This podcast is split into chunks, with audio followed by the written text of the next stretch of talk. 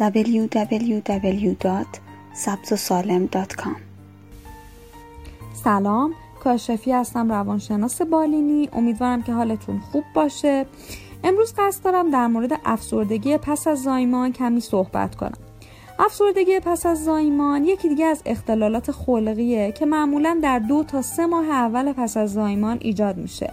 اما ممکن هست شروع به صورت علائم خفیف افسردگی در دوران بارداری توسط مادر گزارش شده باشه احساس ناراحتی، خلق افسرده و تمایل به گریه کردن از علائم عمومی این بیماری هستش و مادرها معمولا از خستگی دائمی، مشکلات خواب و تغییرات اشتها شکایت دارند.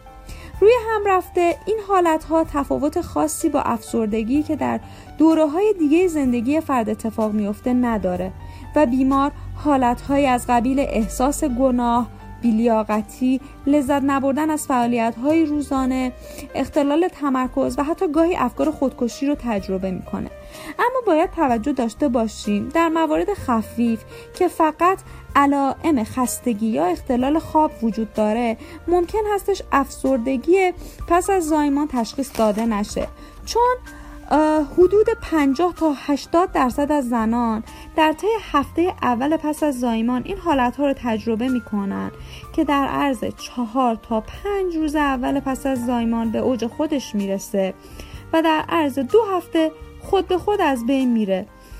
پس فقط در موارد خاصی که مادر سابقه افسردگی پیش از بارداری رو داشته یا علائم بیشتر از دو هفته ادامه پیدا کنه باید جدی گرفته بشه و اقدام به درمانش بشه.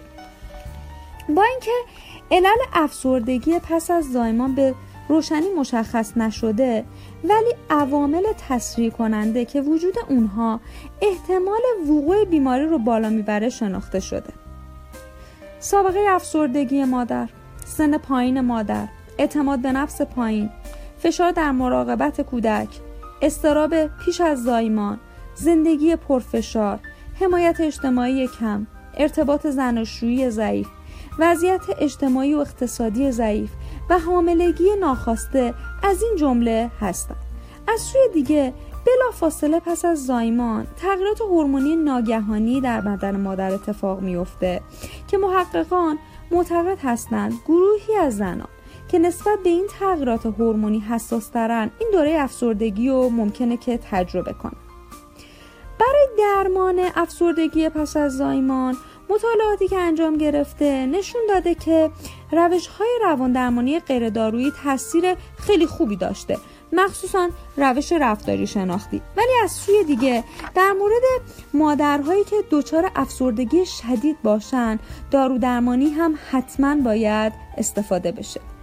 بیماری افسردگی پس از زایمان در صورتی که به موقع تشخیص داده بشه و به موقع درمان بشه بهبودی کامل اتفاق میفته و خیلی کم پیش میاد که علائم دوباره اوت کنه. ولی اگر بیمار زمینه بیماری افسردگی اساسی غیر از دورانه بعد از زایمان داشته باشه امکان اودش وجود داره.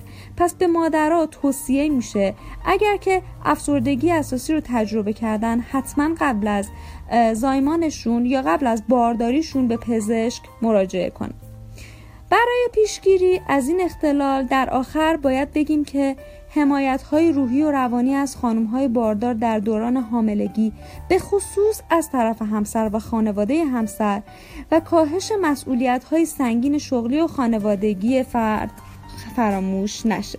ممنون از توجهتون. خدا نگهدار. تهیه شده در مرکز تحقیقات سبز و سالم.